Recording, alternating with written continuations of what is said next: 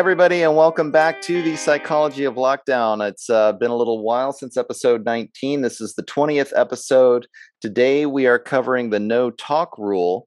Uh, I am happy to introduce uh, my new guest, Genevieve Shouff. I believe I got that right. Yeah. and uh, I just want to let everybody know that uh, George and I have parted ways. He got extremely busy with Canadian Rights Watch. Uh, and so I've invited Genevieve uh, onto the show to help complete the series. We've got uh, three or four more um, rules of dysfunction to cover, so we can wrap up the entire Psychology of Lockdown series based on uh, John Bradshaw's family systems therapy. And so um, I'm just happy to uh, be able to have Genevieve on.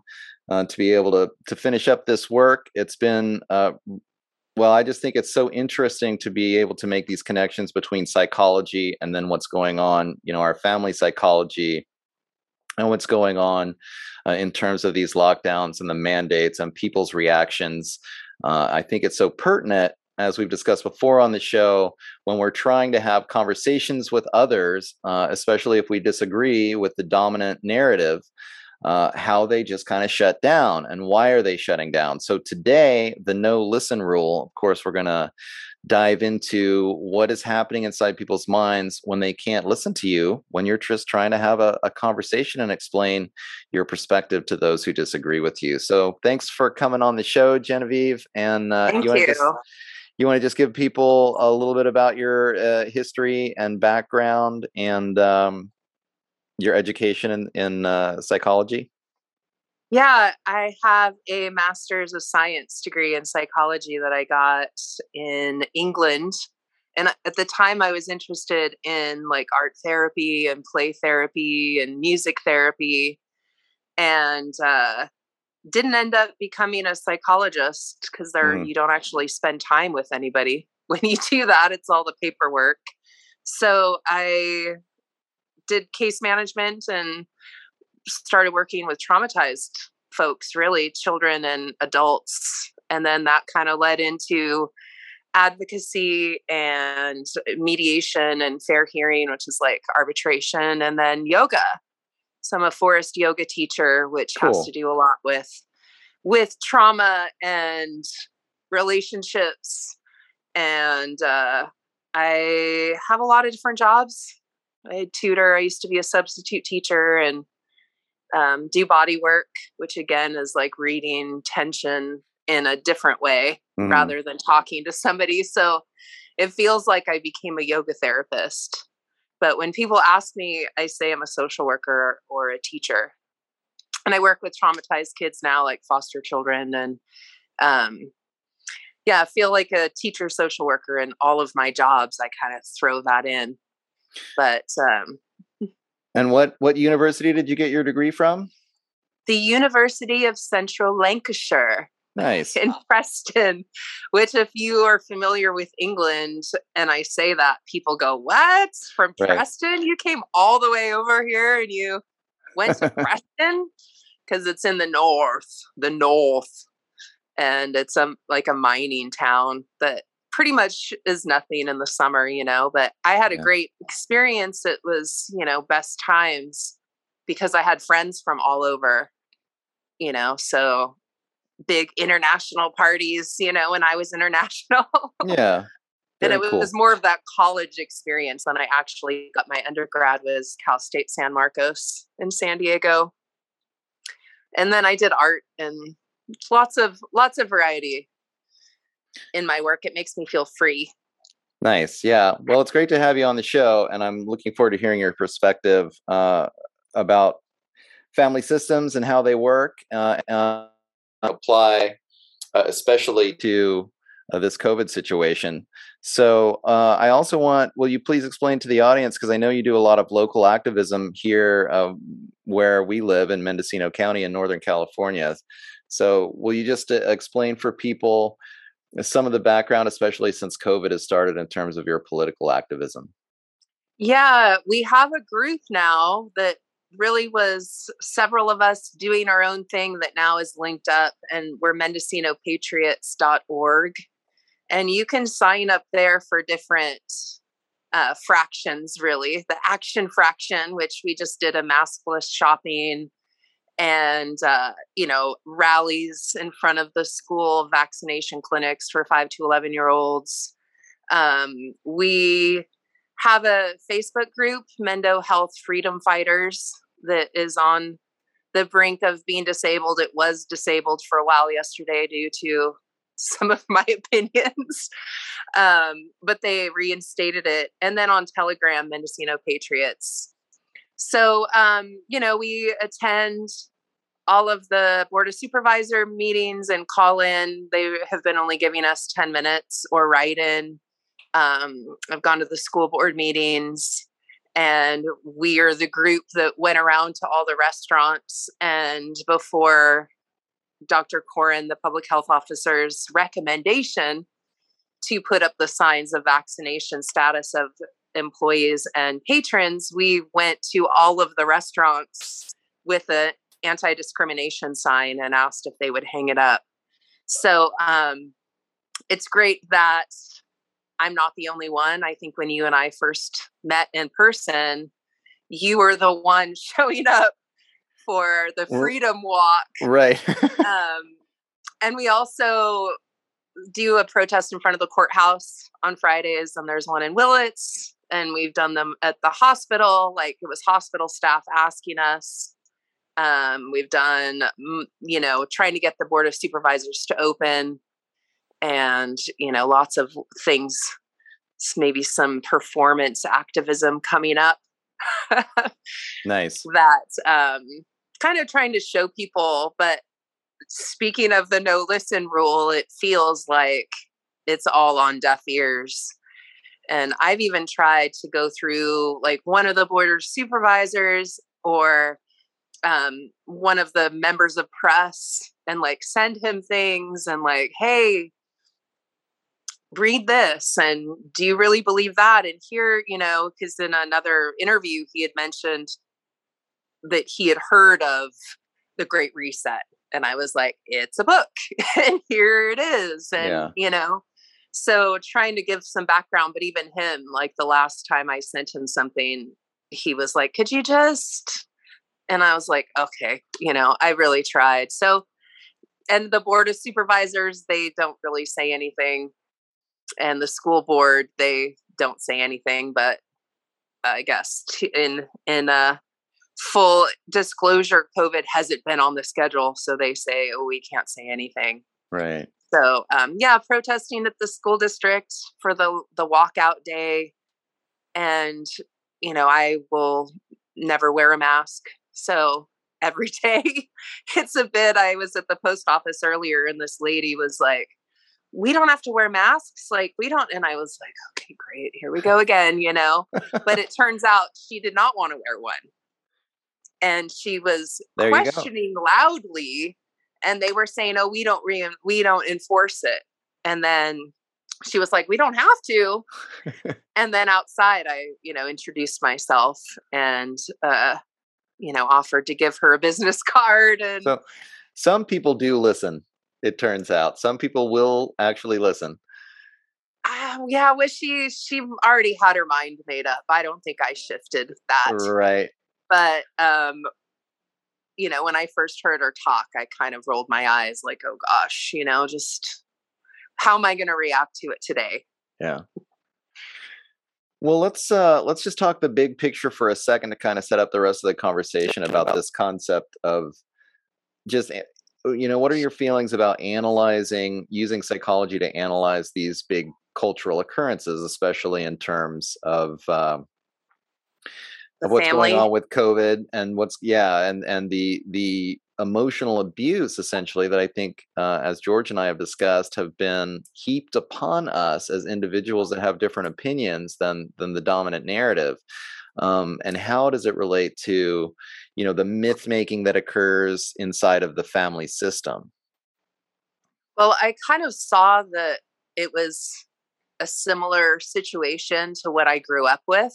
Mm-hmm. And, you know, the peacemaker and you know, we always had books about the family around, so I don't know if I read one when I was younger, but you know, the the wounded child and the orphan child and you know, Jung's idea, but then just the family and the role we play. So when this first happened, it was like a total reenactment. Even my father, who was a germaphobe.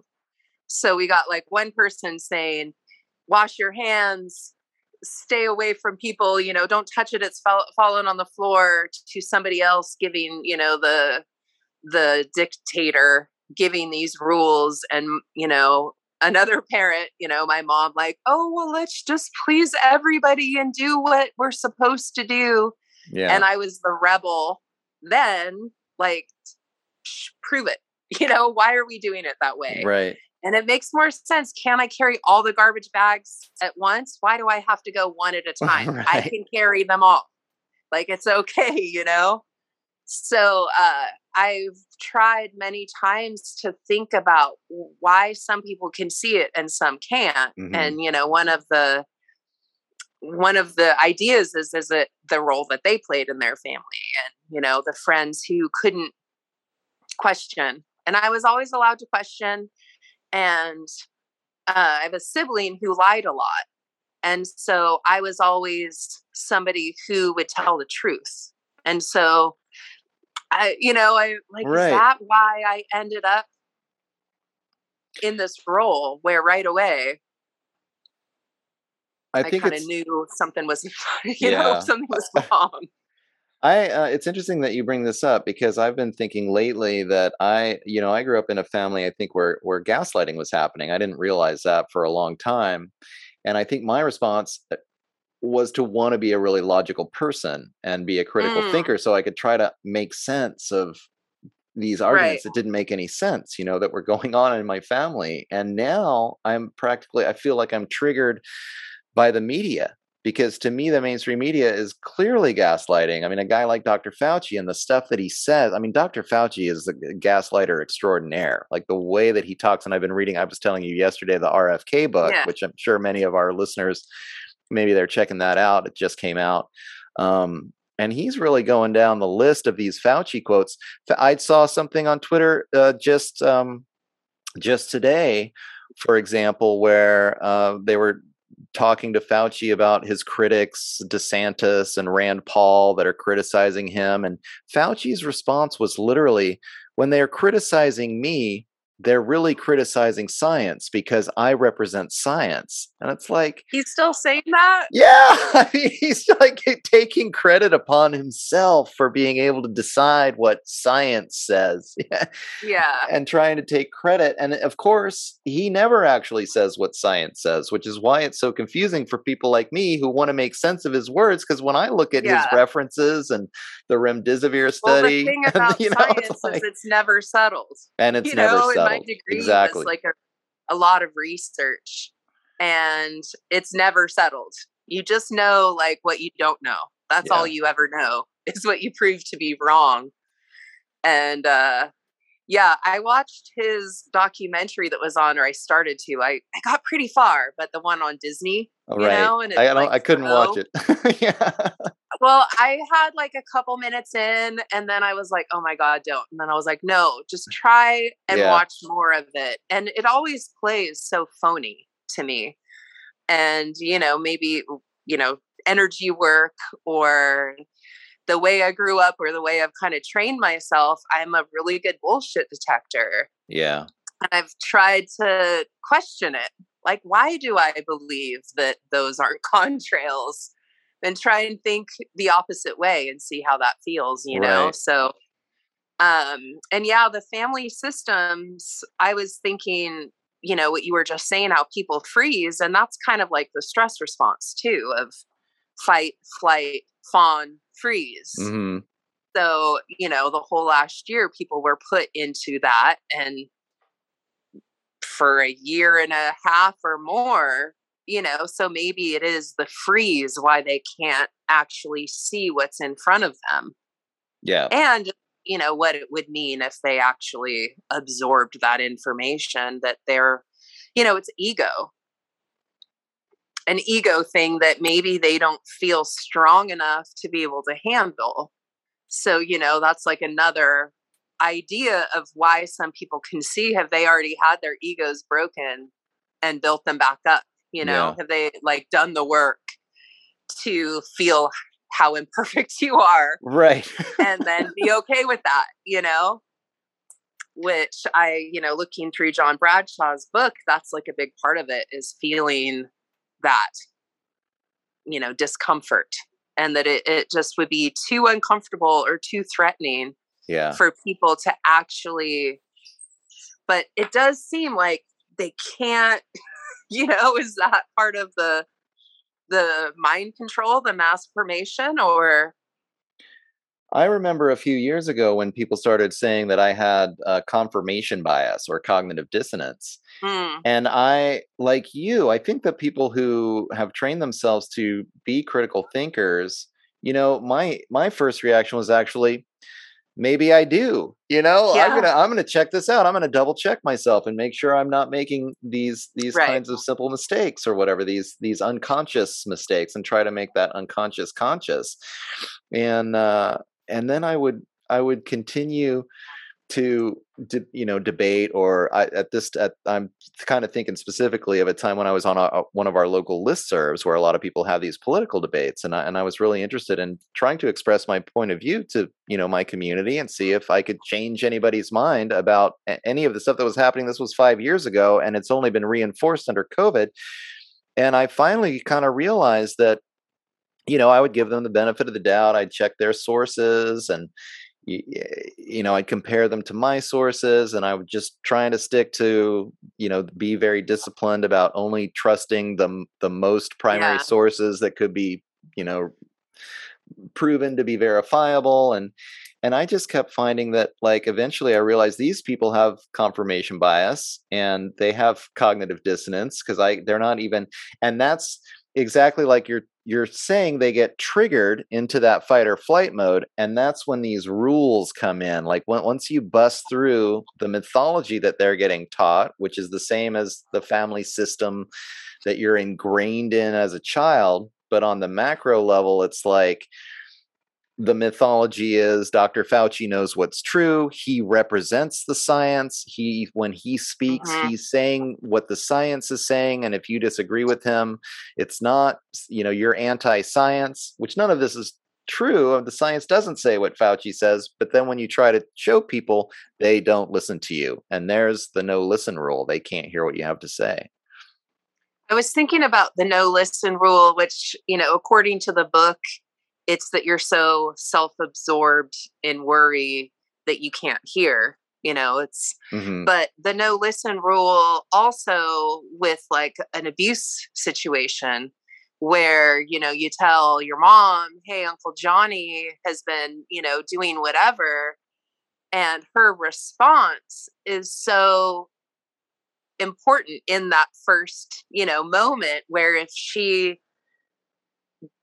you know uh, believes you and takes action then you're likely going to be okay you know? Right. And if oh you know or whatever well he's your uncle he would he wouldn't hurt you you know? How detrimental that is and that they stop talking yeah. they don't tell again you know? It's like that's other of- looking at traumatized you know people who've become things in society that you know maybe aren't aren't the best things in society they always tried once you know? And then it's like their spirit is broken and they just well it doesn't matter who i tell because they're not going to listen. Yeah. Uh, in the in john bradshaw's work and george and i talked a lot about this too is that that shame based dysfunctional system and i think so much of this is to you know and actually this is something we can really think about. I mean are people people are I mean, maybe it, the it, the shame of having listened to a Dr. Fauci, if they mm-hmm. discovered that Dr. Fauci was lying. I mean, this is just to go back to your example of the uncle maybe does something inappropriate, but your mom is like, Shh, you know, it, it's it becomes part of the family mythology that we don't talk about these things. No, no talking, yeah. and I'm not going to hear when you try to talk about them because it makes me feel shame. It makes me uncomfortable. Um, and so this shame based dysfunction and then when you're actually going through the healing process i think a lot of times therapists tell you to it's important to feel the healthy shame like you've got to actually be able to kind of go back and realize no i you know you've made mistakes everybody does that's embarrassing let's move on you know? Yeah i think that's his thing right is that we're all perfectly imperfect. Yeah. And all of the other like the rules of dysfunction are to avoid that feeling. Right and you know add and the the family roles that they had and add in addiction or whatever which was always interesting to me in my situation. Nobody had addiction to substance issues you know? Right. it was all this psychological mind mind power trips you know? I, where I, I wanted that. I was like could you just hit me because then we would i would have proof you know? Yeah. It was so mind fucky that I, I, don't know if i can say that but sure. um you know I, have actually like that physical i've actually just, well excuse me but yeah just to add to what you were saying i've found that um a lot of times um I feel like a lot of therapy, even in the John Bradshaw book, he focuses on addiction so much because that's the identifiable patient. Yeah. Um, and I'm not justifying addictive behavior at all, but I am saying that that's just one symptom of a larger uh, yeah. dysfunctional family system. Maybe that's which includes like emotional abuse. Yeah, right. Yeah. it's the and obvious maybe, one. You know, when I worked with like foster children, most of them are drug and alcohol abuse. Mm-hmm. I had like one girl that was more mental health in the house and it's not that it doesn't exist the mental and emotional abuse or neglect but maybe that's just the clearest one. And that's what the foster care system is just littered with. And you know there was no addiction or or violence i should say in in my situation where you know it, it was like and you know trying to relate it to this and now like so are people waiting for the big, you know, am I like waiting for them to hit me with you can't work at all or you can't, you know, to have some kind of proof, but even then people don't really listen. Yeah. You know, to to the dangers, the danger is near, there's danger here. But just, you know, the shutdown if you aren't heard, then you shut down. So, you know, there's yeah, there's so many layers to to it. There's so many. I find that, like in my family, my grandfather was an alcoholic, but my dad, he was just an untreated child of an alcoholic. And mm. he, you know the cycles are getting repeated. So in in my in my birth family, uh, it wasn't again, it wasn't so obvious.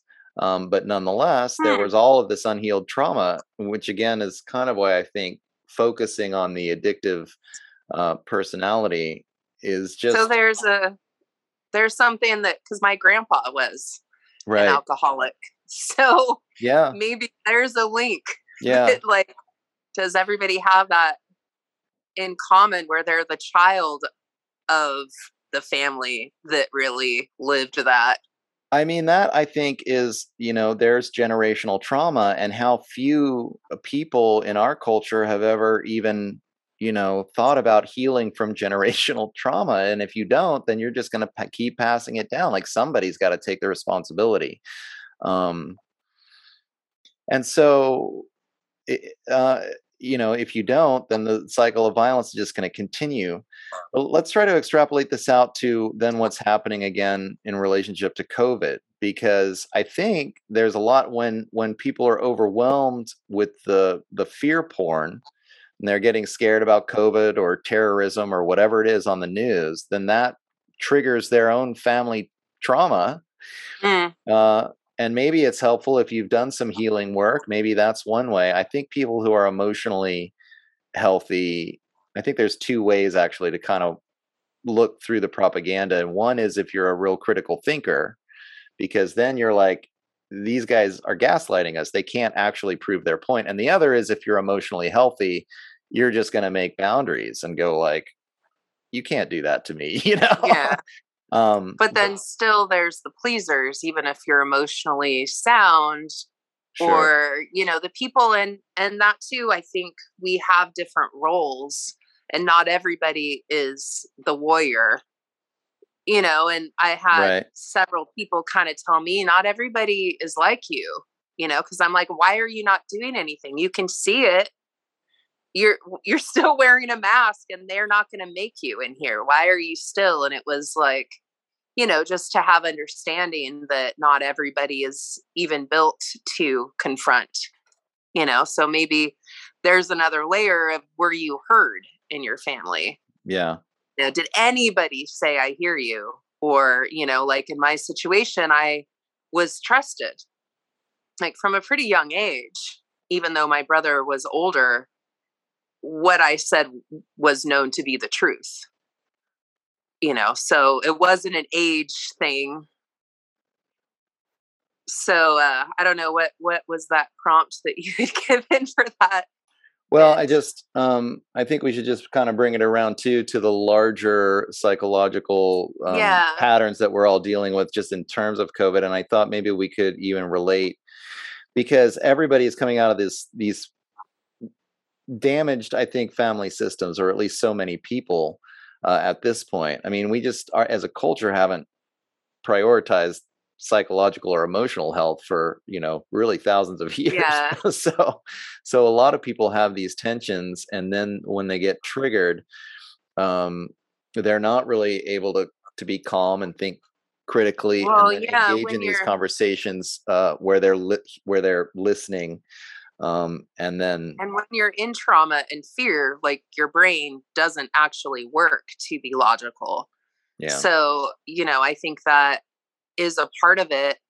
And then it's the brain brainwashed at this point, and the breaking free of that right would take so much energy. and the feeling of shame that people are trying to avoid to go back to that because they're really be ashamed they got fooled They got fooled, and all of the things that they had done to reinforce that, hmm and that it's a darker world if you see what well that's true. appears to be going on Yeah. and that's even too much to to handle you know like you can't just wear gloves and a mask to protect yourself from the new world order. That's a lot scarier than an illness. So it's easier to just believe you know this this mythology.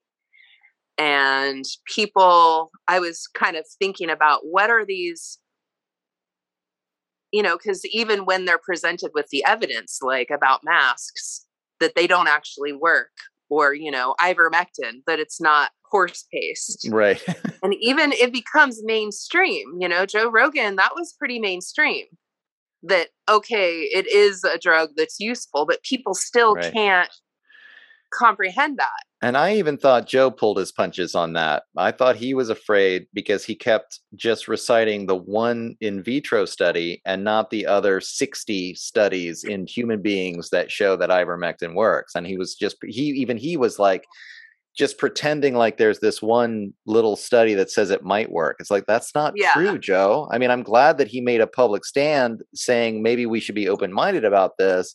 But he really should have, if Right. he'd have been more objective about his stance, been like, there's a mountain of evidence that this was working. And what are we doing as a society by not allowing people to be treated from a disease that's making a lot of people suffer, you know? and that was pretty mainstream about it. but then the town hall with mike mcguire the northern california they said the same thing like that it i'd give it to my dog if he had worms but right. I- i wouldn't give that to a human and no that is not an effective treatment Right. and so it's still that mythology yeah. of this is the only way or where you know at the co-op let me see your policy look right there there are exemptions and they just or do you want to see the laws i have them printed out no i don't want to see anything Yeah. you you're not you're not wearing a mask. We're gonna kick you out. Yeah. yeah Yeah. and then you know i told you the the story of that happening yesterday that we were kicked out you know kicked out the, the cop was like you know hey guys like they've asked you to go so now Right. you have to but i'm not going to stop your civil disobedience. Uh, and people clapped and it's been really disturbing that was on saturday because that i mean they know me and none of them were making eye contact with me. They were with the other people who don't actually shop there or didn't used to but it's been very disturbing since then and i realized it's because of that dehumanizing element and that so quickly i am somebody to mock or laugh at which then you know it's not just the danger of of this is not just oh well i'd have to sit at a different counter or at the back of the bus. It's the fact that then it's okay to abuse that person. Right. you know it's not just oh well you've got a drinking fountain why are you complaining? It's like it's a whole dehumanization of those people and then abuse and mistreatment is okay because Well- you aren't Yeah, that's an interesting point uh, that you just bring up in terms of even like uh, what I've heard about how societies progress towards fascism or totalitarianism and dehumanizing the other is you know is on that list towards the end of what happens and isn't it amazing that in our cultural family system we really are seeing that we're getting to that place where you know it's okay for you know that the the younger brother who's the rebel or the scapegoat now the family's like just turning on them. It's all their fault uh and and um, real anger yeah. because somebody said and i didn't hear it but you know we had other folks recording i hope you guys die of covid. Yeah. You know or when we've stood on in front of the courthouse they yell like i i look forward to reading your obituaries you know? So that is and it's not physical violence but you know what well is it's emotional line? violence yeah it's abuse. Uh, and they're certainly not listening. I mean they're not listening be- because all that you're doing is Here's- disagreeing with you know the majority even. I mean let's just like we haven't been able to debate this and it, we haven't had any kind of democratic debate about any of this. It's all mandates from executive orders from the state of emergency and isn't it okay for some of us to said that. disagree without like i don't want to lose my job. I'm just following orders. And i'm like can't you hear yourself? What right did you just say? Right. But all of those things even that the pcr tests work like that's been mainstream proven like on the cdc website that it doesn't yeah. you know show what they're trying to say that it shows but that's just like i don't want to hear it genevieve the they do work you It- know the it really- it's like 1984 where you know the party says one thing one day and then the next day they say the opposite and everybody just is going like okay you know we're doing what you say. It's it's absolutely outrageous. And that's a part of making somebody crazy too is to never you and and george talked about you know the mass formation and free floating anxiety and that this helps you to feel less anxious if you just go along with those right. whatever they're doing this day and if you try and make sense of it then it'll make you crazy. Yeah. Yeah and then you might sure. act crazy and then people can easily label you as crazy. So exactly. Classic the classic uh, identifiable patient who's driven crazy by the emotional abuse and then everybody you know points the finger at them. Yeah. Well and I'm trying so hard not to be that, you know, in the moment at the co-op when I want to say what I really think. Right just, you know, and I just like in amazement. But um, what were you gonna say? Well, I just uh, I think maybe we um, should start to wrap it up. Maybe another five or ten minutes or so. And one of the things that I did want to touch on, it's we find ourselves in an interesting quandary just in terms of the no listen part of things because like I've discovered that you know and you're you're actually going out there and doing a lot of these local political actions when you go to the school board meeting I mean I feel like or when you go to the to the health board meeting or the supervisors meeting Yeah. you know what interests me is that these people that are you know on the school board and the school boards were last week two weeks ago there was a lot of press i think one school board in san diego or something or la county tried to claim that these parents were terrorists and that they needed to Oh yeah, removed. yeah.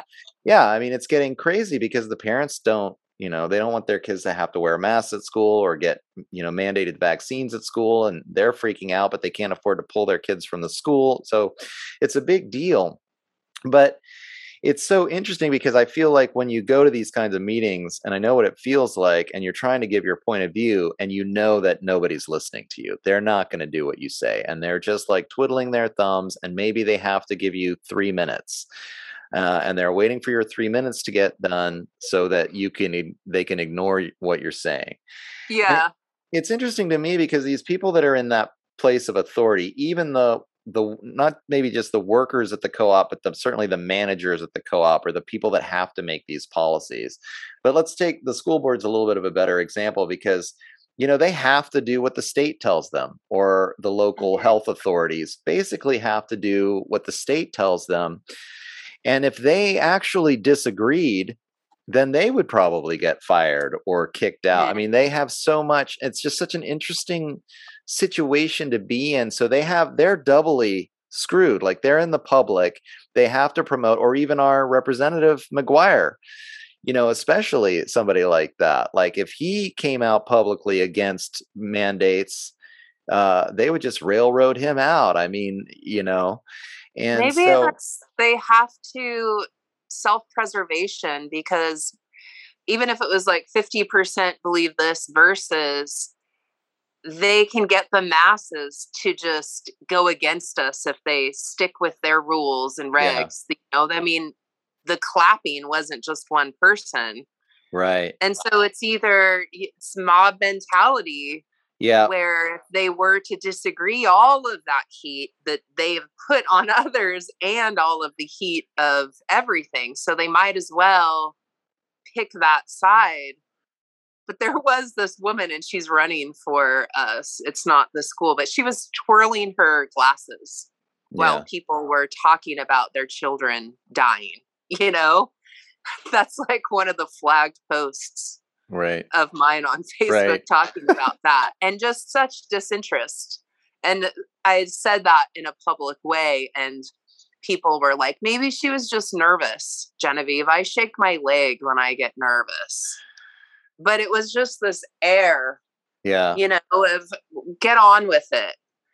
Where, yeah, just the lack of listening yeah. and how important that is for i mean i see it with kids. It's like when kids are like look at me look at me and they turn and look to see if you are actually looking you know? It's being heard and being seen. And I yeah thi- the the go on Well, I just I think what you're talking about also in terms of the mob mentality should be like people really have their pulse on the mob and and it is an amazingly powerful force Yeah. that that if you go if you know what the mob is thinking and you know that what they're thinking is completely wrong what it takes to go up against that it, it takes some kind of emotional fortitude that a lot of people just don't have and then when you add on top of that like a, you're a school board member or you're a local county supervisor or you know the local health authority yeah. you're just going along to get along and if you go against the mob i mean then your whole career or your job is on the line or i mean i just i don't even know and i what's amazes amazing to me is that i mean i think we live in such a hierarchical society is that a lot of this just literally can come from fauci like whatever fauci says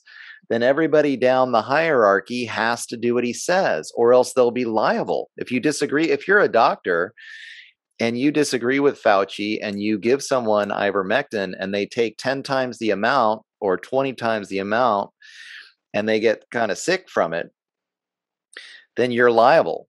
Whereas you can give somebody remdesivir, they could die in three or four days and you're not liable because Fauci lets you do that, you know? and I think it's, I mean, it's, yeah the, probably not exactly the same for a school board member but you know they've got they if they do what the state tells them they're safe. And then the mob is listening to all of this and they're you know they're doing what the state tells them and it's a way of staying safe. And then once you break away from the mold you really do expose yourself to these attacks. And so it causes people to just shut down both in terms of and you're how, how- what with they like say and what they listen the Asch experiment where it's going along with the mob of Yeah. you know, is this line the same size as that line? And at first, the person is like, no, it's the second line, you know? And then eventually just kind of does it. Or there's some other little meme of people and a bell ringing and everybody stands up. Right. I've seen that one or too. whatever. Yeah. But one little trick to all of that is those studies only work if you don't know that you're all in a study. I mean, you know that you're in a study because you signed up, but if you know the abstract, right. If you know the purpose of the study, you are not a good participant anymore. So if we debrief everybody, right. then they're no longer a, a, a, a, participant that is going to give you any real data, you yeah. know? We need to yeah, everybody needs to read the great reset you know? This is the abstract for the experiment people and this is what you're all doing if you just would yeah. understand you know that this and is then, what it's all about. you know really like i was saying the the anxiety and how to get people out of that trance is a bigger threat which this it, that is the great reset is a bigger threat. Yeah. So you know and i still try and like not kick people down because I want to be there for them when they're ready. And that's like the role as a leader to me. Like, okay, I'm I'm gonna word it this way in a positive way, even though I want to tell them what I really think, you know? Yeah. But that greater threat is I mean, it seems apparent, but it's only gonna get more apparent or yeah i don't know how much worse and I, you know here it is here we're in you know california we're way better off than you know australia new zealand and now several european places yeah that i just Austria. can't even germany and then greece i saw mm-hmm. is uh forcing vaccinations for 60 and older i just saw mm. that today i haven't like looked into it but everybody here is just like oh well we're you know, we're allowed to have Christmas this year. Right. So, but yeah, well, we'll see about that with the new variant. Study, right. I mean, the timing. And then, uh, yeah, Newsom is in Mexico. And it's right. like, even that, like, he has consistently broken his own rules. You know, caught in a restaurant without a mask, his kid at summer camp without a mask after he had just told, you know, that that was, and then his 12 year old not vaccinated. And then now it's another dangerous threat. And he goes to Mexico. Like that too, like, is the thing I'm like, mom, like, can't you see that that is not cool? like, that's right. not cool, right? Rules for thee and not for me. But, uh, yeah, I don't know what it will take, but it's like the even the no asymptomatic spread, like that's been proven now. And yet that's the whole reason for the masks and the distance, right? Because you might not know that you're sick. Yeah.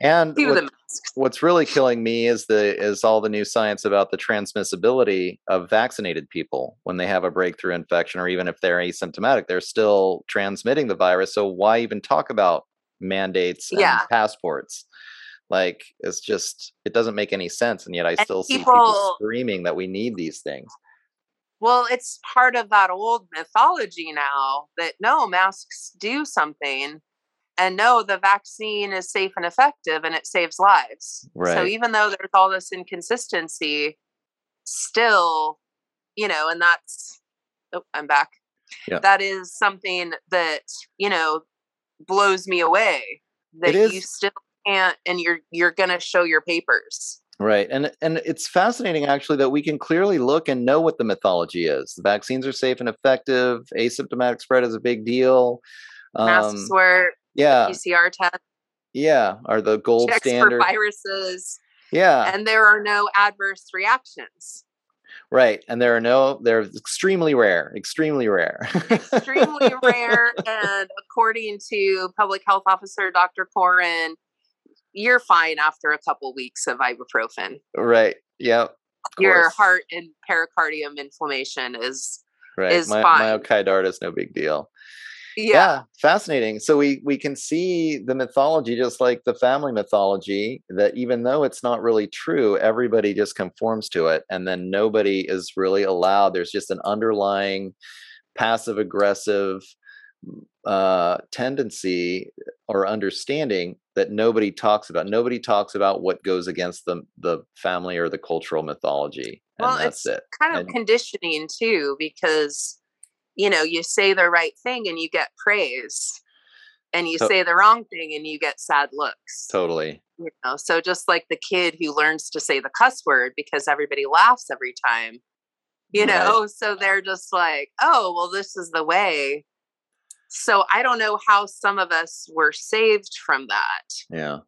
you know that part too but i always those those studies i was always like well i wouldn't do that you know or you know milgram any of those that like you commit suffering upon others if yeah you know you get the you're doing the right thing and like good job keep going Yeah, the authority figure tells you, so it must be the right thing to do. Even Yeah, when it's where do people obviously not. i guess it's the father again like a strong charismatic father who you don't question or talk back to right. And I think it's ingrained in people in public education too, where the teacher is Mm. the authority and you go through this 12 years of your life or, you know, where if you don't do what the authority figure says, then, you know, you get this grade. Or if you disagree with the authority figure and if you, you know, the more you disagree, Yeah. the lower the grade and the more shamed you are. You know, you're a failure. Right. You get an F. I mean, you get kicked out of the class and all the kids laugh and Yeah.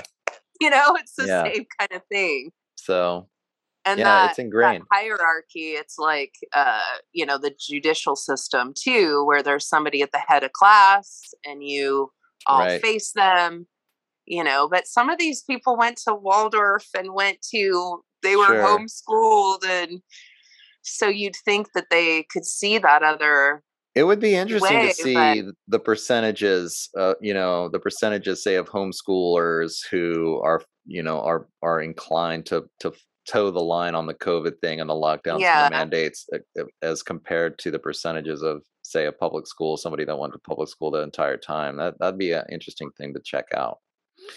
But then there's the different kinds of people too the the Sure. people who are the the ones who would question it and the ones who just are going to go along with it you know it's probably wrong it's probably poison you know let's check sure it's magnetic or not like yeah i know it's messed up but i just don't have that kind of energy to fight back Right. but somewhere else in the kind of study for this conversation they were talking about the percentages of people uh that buy on buy into it you know and that was like 30% and 40% of people go with the bigger crowd and that in this situation it's very uh you know bipartisan it's like okay the blue people are totally buying in hmm um the red the red people well i guess it doesn't really fit but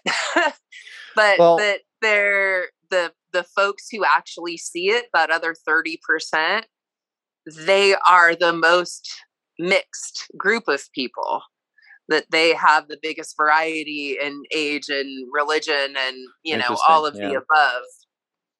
Yeah, I mean, one of the things that's been made clear throughout this process from me is the the power of ideology to shape people's thinking. I mean, if they really identify with an ideology, my God, it's it feels like they're so easily manipulated. I mean, I just like people need to get be able to step out of this box of identifying either as the left or the right and just start using critical thinking on every Yeah. different issue and how you feel about it. It doesn't have to conform to what, you know, Rachel Maddow or Tucker Carlson says You can think for yourself, you know? Because so I- far beyond the possibility for people to even consider that those two are not great people. Yeah, too you know that my aunt will be like but it's rachel i hear it from and i'm like yeah well like look into who her family is and who's funding it and yeah.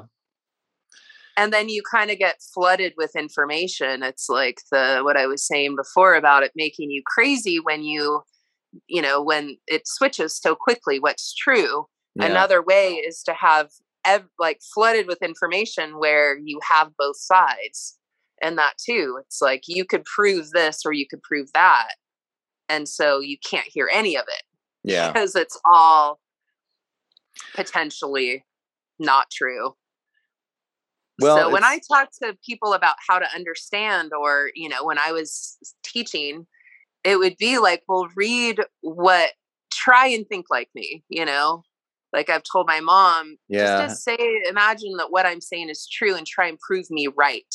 Instead of trying to prove me wrong, try and prove me right. And then, you know, one of them is going to make more sense to some deeper right, part of exactly. you. It's like, why I try and read mainstream sometimes just to know where they're coming from. And, you know, like in a debate, you have to know both sides to be, you know, good at at your argument. Right. Like it has to be this is you know, where, you have to listen to every that's just it. This is where the no listen rule comes in because when you try to give people information that's outside of their paradigm, they don't want to hear it. If you start to say, you know, look who's funding Rachel Maddow or look who funds Fox News, and guess what? They're the same people, you know? Yeah.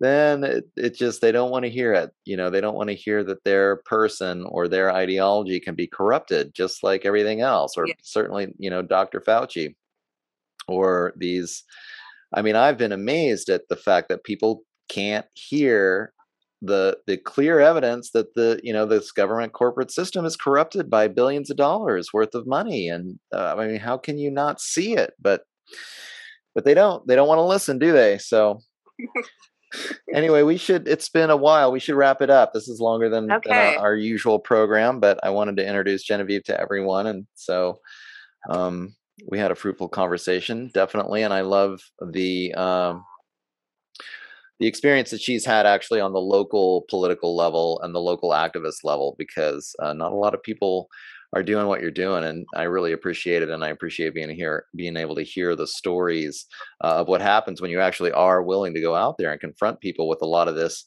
guilt and shame and fear and, yeah. and trigger them you know trigger and I them think from the beginning because people kind of know me it is a small town and i didn't fit any of those like i'm not you know a selfish trumper who right. you know blah blah racist so it did like initially i think all those people have like blocked me now yeah. don't even right. but they're like but genevieve like you're not selfish you know? Right. How can this you're not a white supremacist this, yeah.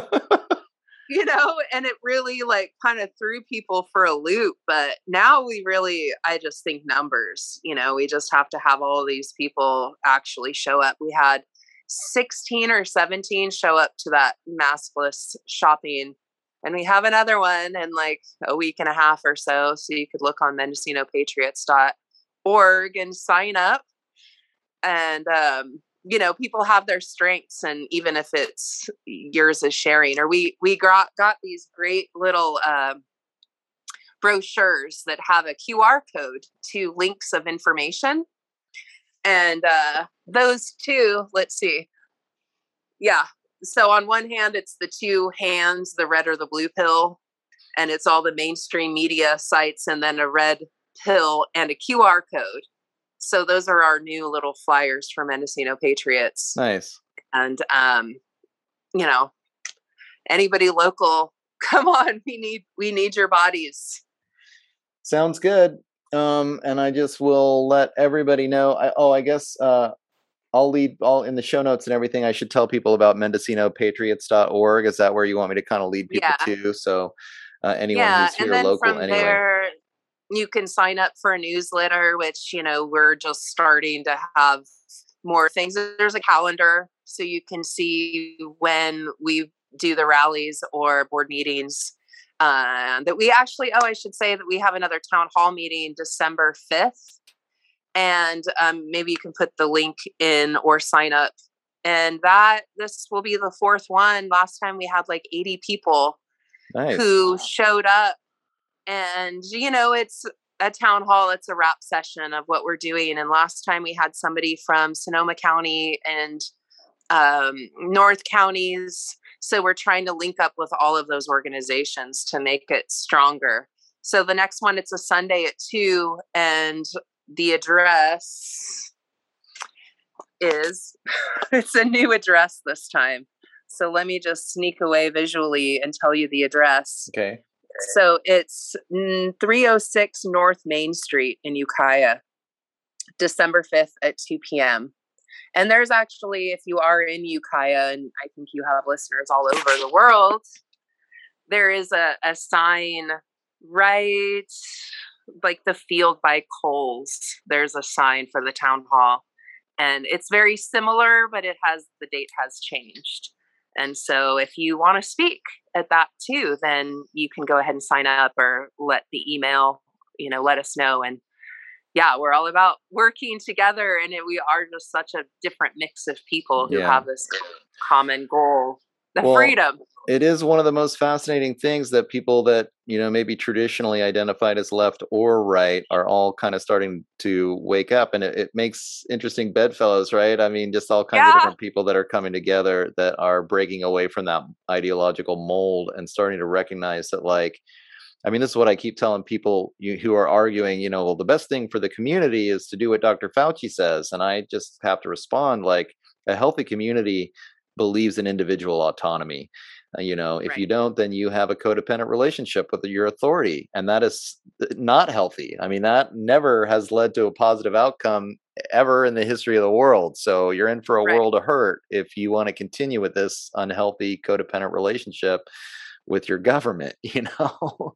so hopefully more and more people will start to wake up to that and start showing up to these local actions to actually make a difference. So I want to thank you so much for coming on, and thanks for uh, coming on and helping me finish up this series because I just think I love the concept of the psychology of lockdown. I want to get through the rest of these rules of dysfunction, um, and I'll let everyone know that uh, the incompletion rule is coming up next time. I think I don't know how busy you are, but maybe we could do it again next week and and uh, okay. do these last couple in the next couple of weeks. Hopefully, maybe before the holidays, try to wrap it up either by the end of December or into early January. So, so the psychology sure, of lockdown period. I really enjoyed listening to them before, right. you know. So I was already a fan of it, and and so I really am flattered and appreciate you asking me to help you finish. Absolutely. All right. Well, thanks again, Genevieve, uh, and for everyone who's been listening. And uh, we'll be back soon. Again, excited about being able to finish the series. So I hope you are too. And once it's done, there's going to be, I think, 23 complete episodes that are really going to give a full package. Um, for what to watch out for, not just in your relationship with the government, but also with your friends and your family and, and in your intimate relationships as well. Hopefully, we're learning a lot. So, thanks again for listening. And thanks again, Genevieve. Uh, and we'll see you Thank all soon. You. you bet. Take care.